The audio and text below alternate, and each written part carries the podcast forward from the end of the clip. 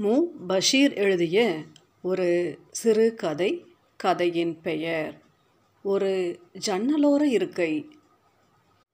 சூரியன் சுட்டரித்து கொளுத்தும் உச்சி பொழுது வீட்டு வேலைகளை சற்றே முடித்துவிட்ட ஆசுவாசத்தில் இளைப்பார ஜன்னல் அருகில் வந்து அமர்ந்து கொண்டேன். தபால்காரனின் மணியோசை எப்போது கேட்கும்? என்ற ஆர்வத்தில் காத்து கிடக்கிறேன். தபால்காரனின் வருகையை எதிர்பார்த்து காத்து கிடப்பது என்பது இப்போது நமது சமூகத்தின் கட்டாய கடமை என்றாகிவிட்டது. ஒவ்வொரு இல்லத்திலிருந்தும் யாராகிலும் ஒருவர் வெளிநாடு சென்றிருக்க வேண்டும் என்பது தவிர்க்க முடியாத நிர்பந்தம் நான் இயங்கும் சுற்றுச்சூழல் என்னை கலவரப்படுத்தி உணர்வுகளால் பழிவாங்கி தீர்க்கிறது.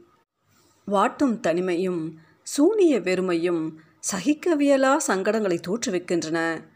பாதையின் சலசலப்பும் வெளிச்சலனங்களும் உள்வீட்டு வெறுமையை சிறிது தணிக்கிறது. பறந்து விரிந்த நெடுஞ்சாலை அல்ல இது. நெருக்கடியும் பரபரப்பும் நிறைந்த குறுக்கு தெரு. அடுத்தடுத்த வீட்டு சன்னமான பேச்சு குரல்களை கூட காற்று சுமந்து வந்து செவியில் நிர்த்தாட்சண்யமாய் அரைந்துவிட்டு போகும். தனிமை தீ என் உணர்வலைகளை சுட்டரிக்கிறது. இந்த சூழலும் வாழ்வும் திருப்திகரமானதா இல்லை. வெளியுலகத் தொடர்புகள் அந்நியப்பட்டு மனம் கூண்டு கிளியாய் வெம்மையில் கிறங்கி அல்லாடி தவிக்கிறது. இன்றைய நிலையில் எல்லாவற்றையும் இந்த சாளரத்தின் ஊடாகத்தான் அவதானிக்கின்றேன். தனிமையில் மனிதன் பேய்க்கு சமம் என்ற மேலை தேசத்து அறிஞன் ஒருவனின் வாக்குக்கு அர்த்தம் கொடுப்பதைப் போன்று அமைந்துவிட்டது என் இருப்பு. நடைபாதை வியாபாரிகள் மோட்டார் சைக்கிள்கள் பள்ளிக்கூட சிறார்கள் பாதசாரிகள் என எங்கள் தெரு எப்போதும் களை கட்டும் மனமாகி ஆறு மாதத்திற்குள் உழைப்பிற்காக வெளிநாடு போனவர் என் கணவர். இதனால் தனிமைப்பட்டு போய் அவர் நினைப்பின் நெருடலில் உருகி வாழ்கிறேன் நான்.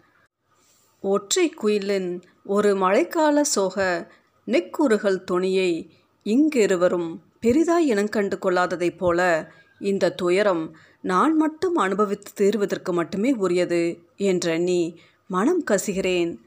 வயதாகி நோயில் விழுந்துவிட்ட என் கணவரின் தாயை பராமரிப்பது உணவு சமைப்பது இல்லத்தை கூட்டி பெருக்கி ஒழுங்குபடுத்துவது போன்ற பணிகளில் ஒருவித அலுப்பு தட்டுகிறது. வெளியே எங்காவது சுதந்திரமாக சுற்றித் திரிதல் சாத்தியமில்லை.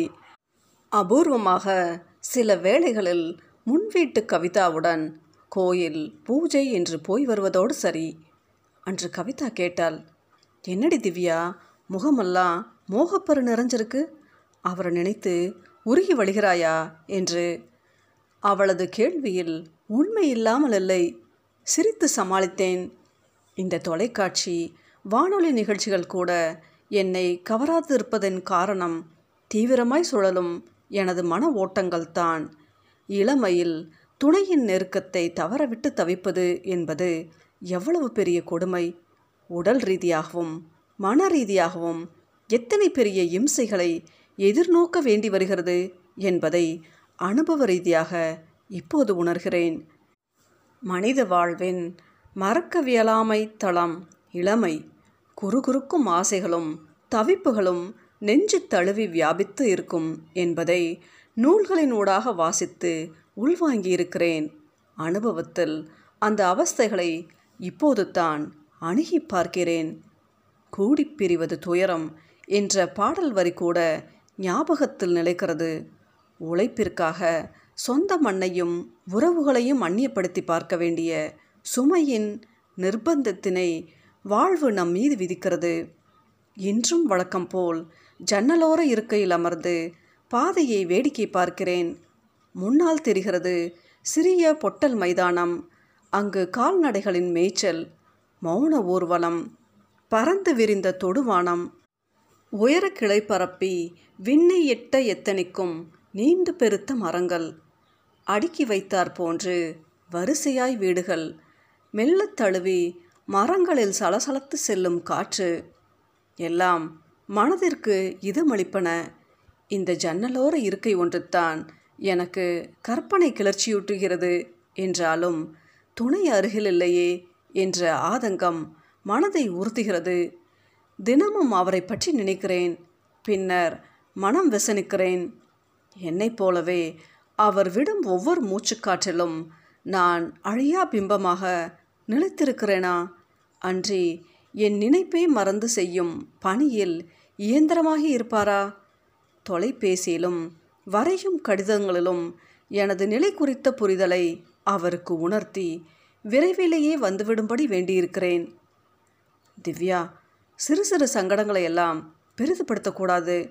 நிகழ்கால துன்பங்கள் எதிர்கால மகிழ்ச்சிக்கு வித்திடும் பொறுமை அவசியம் என என்னை ஆறுதல் படுத்தி கடிதம் வரைவார். ஜன்னலோர இருப்பின் சுகம் பற்றி சொன்னேன் அல்லவா?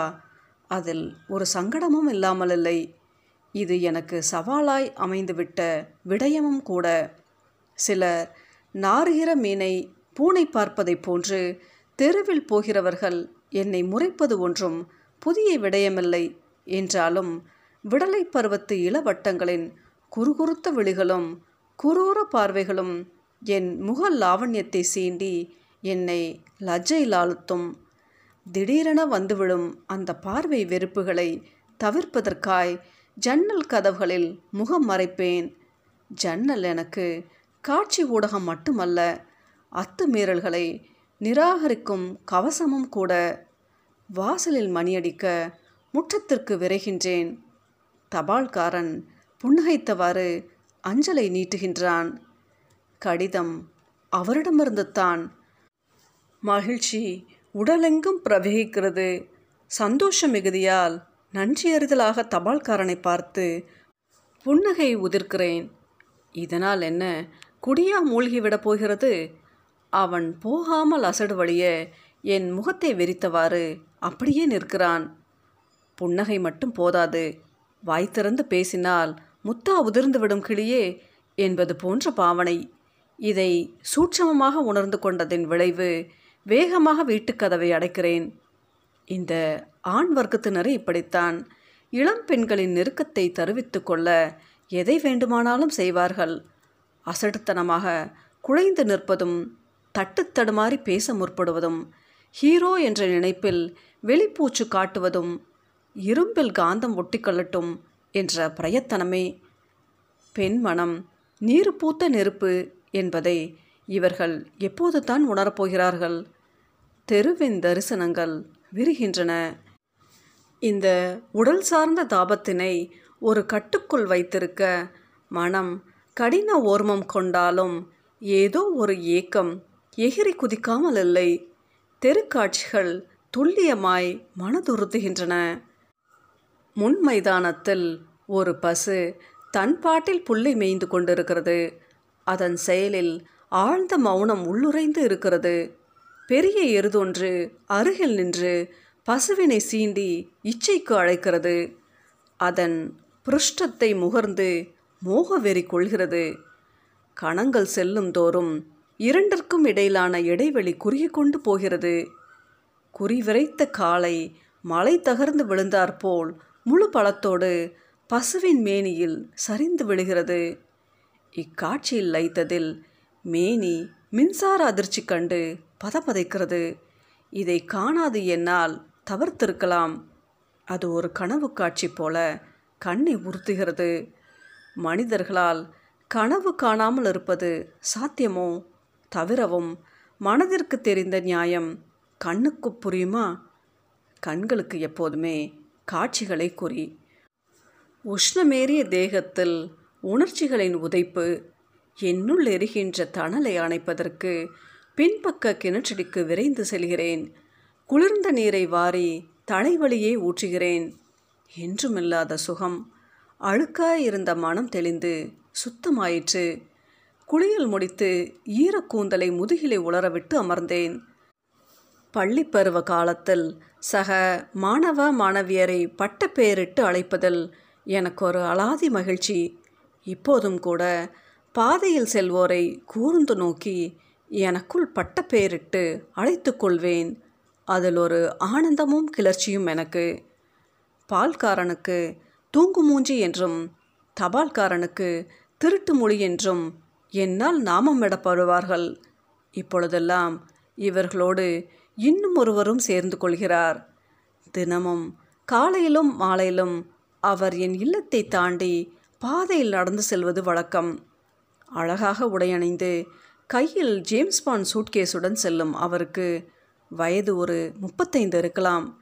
தலையில் அலையலையாக படிந்த கேசம் மழுங்க வலித்த மீசையற்ற பளபளத்த முகம் எடுப்பான நடை மொத்தத்தில் எவரையும் தோற்றத்தால் கவர்ந்தெழுக்கும் வசீகரம் கொண்டவர். பாவனையில் ஒரு உத்தியோகக்காரர் என்று அனுமானிக்கலாம். பாதையை வேடிக்கை பார்க்கும் தோரணையில்தான் நான் அன்றும் பார்த்தேன். என் வீட்டருகே வரும்போது மட்டும் நடையை தளர்த்தி ஆவலோடு என் பார்வை மின்னலை தரிசிக்க விளைவார். இது ஒரு எல்லை மீறிய ரசனை என்று என் அடிமனம் இடுத்துரைக்கும். அவர் ஜன்னல் நிலாவை தரிசிக்க முயலும் போதெல்லாம் அதை தவிர்ப்பதற்கு என் கவசமான ஜன்னல் கதவுகளில் சட்டன முகம் மறைத்து கொள்வேன். பொழுதுபோக்குக்காக தெருவை வேடிக்கை பார்க்க போய் இறுதியில் பல சங்கடங்களை தோற்றுவிக்குமோ என அஞ்சலானேன். எந்த மன்மத விழி வீழ்ச்சிக்குள்ளும் எளிதில் சிக்கிக்கொள்ளாத மன உறுதியுடன் தான் நான் இருக்கிறேன். அவருக்கு நான் கேனல் கடாபி என நாமமிட்டேன். கடாபியின் அதே தோற்றம் உருவ அமைப்பு சாயல் எல்லாம். அசப்பில் லிபிய ஜனாதிபதியின் சகோதரரோ என யாரும் மயக்கம் கொள்வர். அன்றும் வழக்கம் போலவே விழிகளால் ஜன்னலை துளாவி விட்டு என் வீட்டை கடந்து சென்றார். அடுத்த நிமிடம் அதிர்ச்சியினால் விரைத்து நின்றேன். திடீர் துப்பாக்கி ஓசை செவிப்புலனை அதிர வைத்தது. மோட்டார் சைக்கிளில் விரைந்து வந்த முகமூடி அணிந்த இருவர் அவர் மீது சரமாரியாக வேட்டுக்களை தீர்த்துவிட்டு மின்னலாய் மறைந்தனர். அச்சத்தால் பொறிக்கலங்கி போனேன். மேனி பதறி பதபதைத்து நடுங்கியது. ஆன்மா பீதியினால் அதிர்ந்து துடித்தது. தெருச்சனம் அங்கு கூடி ஒரு பரபரப்பான சூழல் நிலவியது. இறுதியில் அவரை மருத்துவமனைக்கு எடுத்து செல்லும் சந்தர்ப்பமும் கை நழுவி போனது. அறுத்து போட்ட பறவையினைப் போல் நிலத்தில் கிடந்து துடித்துடித்தார் கடாபி கழுத்திலும் மார்பிலும் குண்டடிப்பட்டு குருதி கொப்பளிக்க தெருவில் பரிதாபமாக இறந்து கிடந்தார். இந்த கோரக்காட்சி என் நெஞ்சை உழுப்பி கலைத்தது. அடுத்த தெருவில் வாசம் செய்யும் அவர் ஒரு கூட்டுத்தாபன அதிகாரியாம். பஸ்ஸில் ஏறுவதற்காக தினமும் இவ்வழியே செல்பவர் என்றும் இரண்டு குழந்தைகளுக்கு தந்தையான இவர் இயக்கம் ஒன்றின் தீவிர ஆதரவாளர் என்றும் தகவல்கள் வெளியாயின. நெஞ்சடைத்து நின்ற எனக்கு எந்த ஒரு வேளையிலும் ஈடுபாடு காட்ட இயலவில்லை. நேரில் கண்ட அவலக்காட்சி காட்சி குருதி அணுக்களை கசக்கி பிழிந்தது. என்ன மனிதர்கள் இவர்கள்? சக மனிதனை ஈவு இரக்கமின்றி இப்படி கொன்றொழிக்கிறார்களே. நமது முன்னோர்கள் கட்டிக்காத்த அறமும் நேயமும் இந்த மண்ணை விட்டு நிரந்தரமாகவே அந்நியப்பட்டு போய்விட்டனவா? எனும் கேள்விகள் நெஞ்சு உறுத்தின அம்மாவுக்கு கடும் வருத்தம் உடன் புறப்பட்டு வரவும் அவசரம். கணவருக்கு ஃபேக்ஸ் அனுப்பிவிட்டு தொலைபேசியிலும் கதைத்தேன். அவர் உடன் புறப்பட்டு வருவதாக வாக்குறுதி அளித்தது. தவிக்கும் மனதிற்கு பெரிய ஆறுதலாக இருந்தது. இப்போது ஜன்னலோர இருக்கையில் அமர்ந்து தெருவை வேடிக்கை பார்க்கும் வேலையை முற்றாக புறக்கணித்து விட்டேன். அவர் வருகை ஒன்றுதான் சிதைந்து போன என் இருப்புக்கு தெம்பளிக்கும் என்ற எதிர்பார்ப்பில் காத்திருக்கிறேன். மு. பஷீர் எழுதிய ஒரு சிறு கதை. கதையின் பெயர் ஒரு ஜன்னலோர இருக்கை. சூரியன் சுட்டரித்து கொளுத்தும் உச்சி பொழுது வீட்டு வேலைகளை சற்றே முடித்துவிட்ட ஆசுவாசத்தில் இளைப்பார ஜன்னல் அருகில் வந்து அமர்ந்து கொண்டேன். தபால்காரனின் மணியோசை எப்போது கேட்கும் என்ற ஆர்வத்தில் காத்து கிடக்கிறேன். தபால்காரனின் வருகையை எதிர்பார்த்து காத்து கிடப்பது என்பது இப்போது நமது சமூகத்தின் கட்டாய கடமை என்றாகிவிட்டது.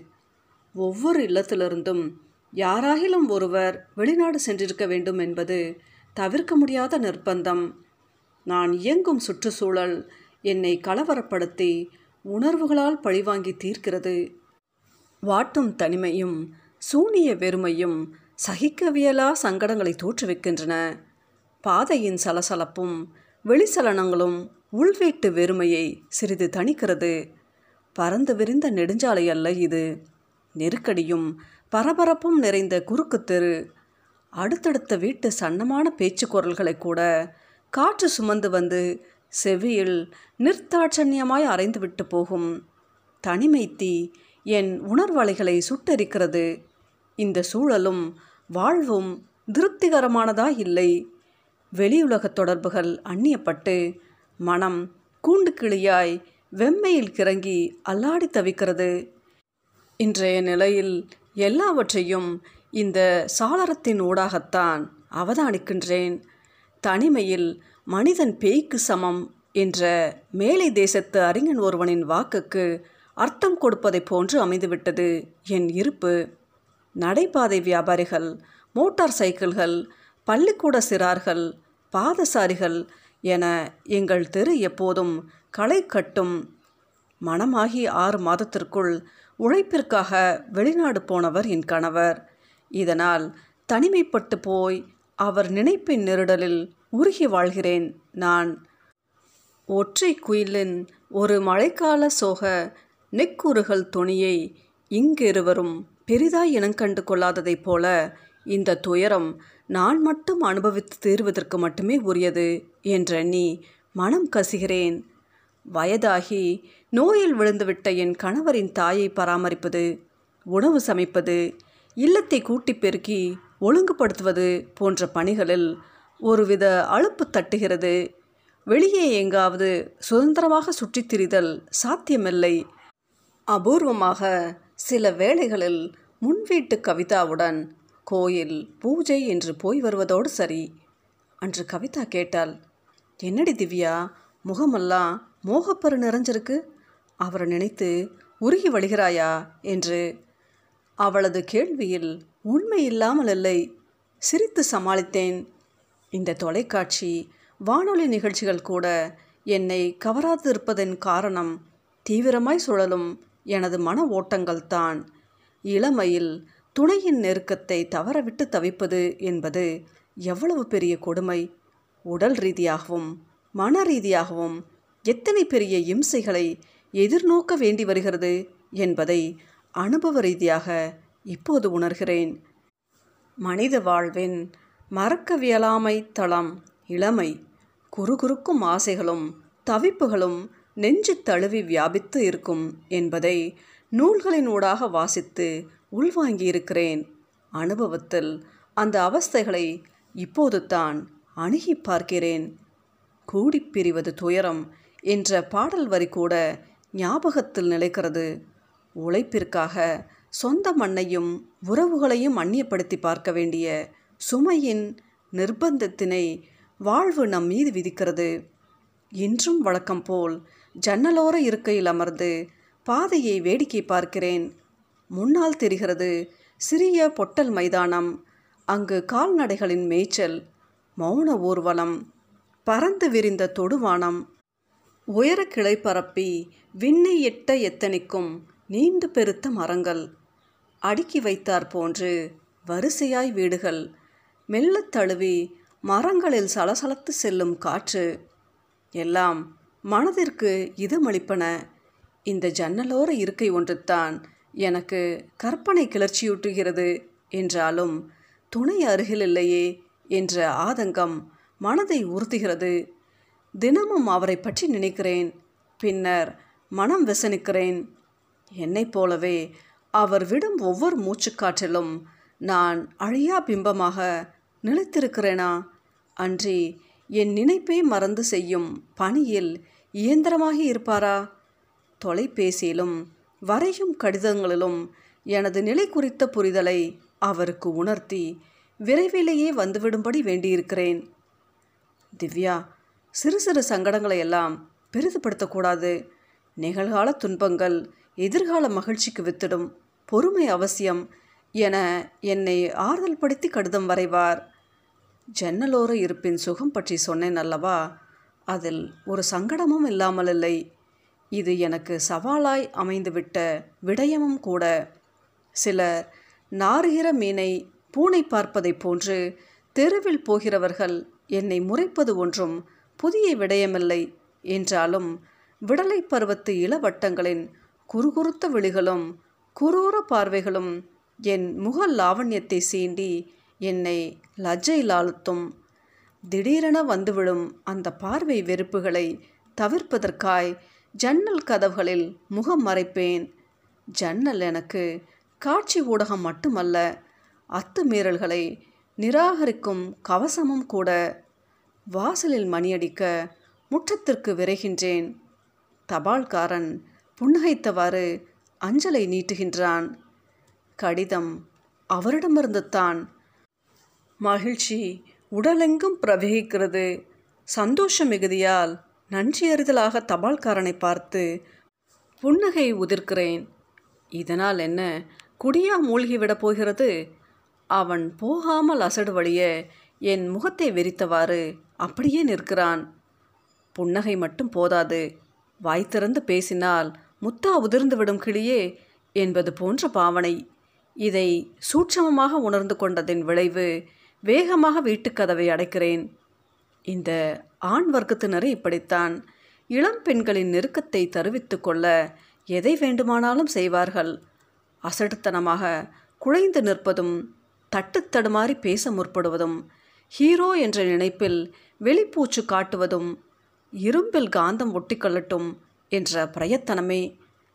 பெண் மனம் நீர் பூத்த நெருப்பு என்பதை இவர்கள் எப்போது தான் உணரப்போகிறார்கள். தெருவின் தரிசனங்கள் விரிகின்றன. இந்த உடல் சார்ந்த தாபத்தினை ஒரு கட்டுக்குள் வைத்திருக்க மனம் கடின ஓர்மம் கொண்டாலும் ஏதோ ஒரு ஏக்கம் எகிரி குதிக்காமல் இல்லை. தெருக்காட்சிகள் துல்லியமாய் மனதுறுத்துகின்றன. முன் மைதானத்தில் ஒரு பசு தன் பாட்டில் புல்லை மேய்ந்து கொண்டிருக்கிறது. அதன் செயலில் ஆழ்ந்த மௌனம் உள்ளுரைந்து இருக்கிறது.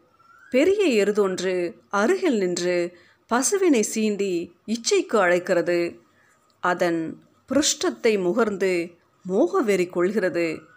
கணங்கள் செல்லும் தோறும் இரண்டிற்கும் இடையிலான இடைவெளி குறுகி கொண்டு போகிறது. குறிவிரைத்த காலை மலை தகர்ந்து விழுந்தாற்போல் முழு பலத்தோடு பசுவின் மேனியில் சரிந்து விழுகிறது. இக்காட்சியில் லைத்ததில் மேனி மின்சார அதிர்ச்சி கண்டு பதபதைக்கிறது இதை காணாது என்னால் தவிர்த்திருக்கலாம். அது ஒரு கனவு காட்சி போல கண்ணை உறுத்துகிறது. மனிதர்களால் கனவு காணாமல் இருப்பது சாத்தியமோ? தவிரவும் மனதிற்கு தெரிந்த நியாயம் கண்ணுக்கு புரியுமா? கண்களுக்கு எப்போதுமே காட்சிகளை குறி. உஷ்ணமேறிய தேகத்தில் உணர்ச்சிகளின் உதைப்பு என்னுள் எரிகின்ற தணலை அணைப்பதற்கு பின்பக்க கிணற்றடிக்கு விரைந்து செல்கிறேன். குளிர்ந்த நீரை வாரி தலைவலியை ஊற்றுகிறேன். என்றுமில்லாத சுகம். அழுக்காய் இருந்த மனம் தெளிந்து சுத்தமாயிற்று. குளியல் முடித்து ஈரக்கூந்தலை முதுகிலை உலரவிட்டு அமர்ந்தேன். பள்ளிப்பருவ காலத்தில் சக மாணவ மாணவியரை பட்டப்பெயரிட்டு அழைப்பதில் எனக்கு ஒரு அலாதி மகிழ்ச்சி. இப்போதும் கூட பாதையில் செல்வோரை கூர்ந்து நோக்கி எனக்குள் பட்டப்பெயரிட்டு அழைத்து கொள்வேன். அதில் ஒரு ஆனந்தமும் கிளர்ச்சியும் எனக்கு. பால்காரனுக்கு தூங்கு மூஞ்சி என்றும் தபால்காரனுக்கு திருட்டு மொழி என்றும் என்னால் நாமம் விடப்படுவார்கள் இப்பொழுதெல்லாம் இவர்களோடு இன்னும் ஒருவரும் சேர்ந்து கொள்கிறார். தினமும் காலையிலும் மாலையிலும் அவர் என் இல்லத்தை தாண்டி பாதையில் நடந்து செல்வது வழக்கம். அழகாக உடையணிந்து கையில் ஜேம்ஸ் பாண்ட் சூட்கேஸுடன் செல்லும் அவருக்கு வயது ஒரு முப்பத்தைந்து இருக்கலாம். தலையில் அலையலையாக படிந்த கேசம் மழுங்க வலித்த மீசையற்ற பளபளத்த முகம் எடுப்பான நடை. மொத்தத்தில் எவரையும் தோற்றத்தால் கவர்ந்தெழுக்கும் வசீகரம் கொண்டவர். பாவனையில் ஒரு உத்தியோகக்காரர் என்று அனுமானிக்கலாம். பாதையை வேடிக்கை பார்க்கும் தோரணையில்தான் நான் அன்றும் பார்த்தேன். என் வீட்டருகே வரும்போது மட்டும் நடையை தளர்த்தி ஆவலோடு என் பார்வை மின்னலை தரிசிக்க விளைவார். இது ஒரு எல்லை மீறிய ரசனை என்று என் அடிமனம் இடுத்துரைக்கும். அவர் ஜன்னல் நிலாவை தரிசிக்க முயலும் போதெல்லாம் அதை தவிர்ப்பதற்கு என் கவசமான ஜன்னல் கதவுகளில் சட்டன முகம் மறைத்து கொள்வேன். பொழுதுபோக்குக்காக தெருவை வேடிக்கை பார்க்க போய் இறுதியில் பல சங்கடங்களை தோற்றுவிக்குமோ என அஞ்சலானேன். எந்த மன்மத விழி வீழ்ச்சிக்குள்ளும் எளிதில் சிக்கிக்கொள்ளாத மன உறுதியுடன் தான் நான் இருக்கிறேன். அவருக்கு நான் கேனல் கடாபி என நாமமிட்டேன். கடாபியின் அதே தோற்றம் உருவ அமைப்பு சாயல் எல்லாம். அசப்பில் லிபிய ஜனாதிபதியின் சகோதரரோ என யாரும் மயக்கம் கொள்வர். அன்றும் வழக்கம் போலவே விழிகளால் ஜன்னலை துளாவிவிட்டு என் வீட்டை கடந்து சென்றார். அடுத்த நிமிடம் அதிர்ச்சியினால் விரைத்து நின்றேன். திடீர் துப்பாக்கி ஓசை செவிப்புலனை அதிர வைத்தது. மோட்டார் சைக்கிளில் விரைந்து வந்த முகமூடி அணிந்த இருவர் அவர் மீது சரமாரியாக வேட்டுக்களை தீர்த்துவிட்டு மின்னலாய் மறைந்தனர். அச்சத்தால் பொறிக்கலங்கி போனேன். மேனி பதறி பதபதைத்து நடுங்கியது. ஆன்மா பீதியினால் அதிர்ந்து துடித்தது. தெருச்சனம் அங்கு கூடி ஒரு பரபரப்பான சூழல் நிலவியது. இறுதியில் அவரை மருத்துவமனைக்கு எடுத்து செல்லும் சந்தர்ப்பமும் கை நழுவி போனது. அறுத்து போட்ட பறவையினைப் போல் நிலத்தில் கிடந்து துடித்துடித்தார் கடாபி கழுத்திலும் மார்பிலும் குண்டடிப்பட்டு குருதி கொப்பளிக்க தெருவில் பரிதாபமாக இறந்து கிடந்தார். இந்த கோரக்காட்சி என் நெஞ்சை உழுப்பி கலைத்தது. அடுத்த தெருவில் வாசம் செய்யும் அவர் ஒரு கூட்டுத்தாபன அதிகாரியாம். பஸ்ஸில் ஏறுவதற்காக தினமும் இவ்வழியே செல்பவர் என்றும் இரண்டு குழந்தைகளுக்கு தந்தையான இவர் இயக்கம் ஒன்றின் தீவிர ஆதரவாளர் என்றும் தகவல்கள் வெளியாயின. நெஞ்சடைத்து நின்ற எனக்கு எந்த ஒரு வேளையிலும் ஈடுபாடு காட்ட இயலவில்லை. நேரில் கண்ட அவலக்காட்சி காட்சி குருதி அணுக்களை கசக்கி பிழிந்தது. என்ன மனிதர்கள் இவர்கள்? சக மனிதனை ஈவு இரக்கமின்றி இப்படி கொன்றொழிக்கிறார்களே. நமது முன்னோர்கள் கட்டிக்காத்த அறமும் நேயமும் இந்த மண்ணை விட்டு நிரந்தரமாகவே அந்நியப்பட்டு போய்விட்டனவா? எனும் கேள்விகள் நெஞ்சு உறுத்தின அம்மாவுக்கு கடும் வருத்தம். உடன் புறப்பட்டு வரவும் அவசரம். கணவருக்கு ஃபேக்ஸ் அனுப்பிவிட்டு தொலைபேசியிலும் கதைத்தேன். அவர் உடன் புறப்பட்டு வருவதாக வாக்குறுதி அளித்தது. தவிக்கும் மனதிற்கு பெரிய ஆறுதலாக இருந்தது. இப்போது ஜன்னலோர இருக்கையில் அமர்ந்து தெருவை வெடிக்க பார்க்கும் வேலையை முற்றாக புறக்கணித்து விட்டேன். அவர் வருகை ஒன்றுதான் சிதைந்து போன என் இருப்புக்கு தெம்பளிக்கும் என்ற எதிர்பார்ப்பில் காத்திருக்கிறேன்.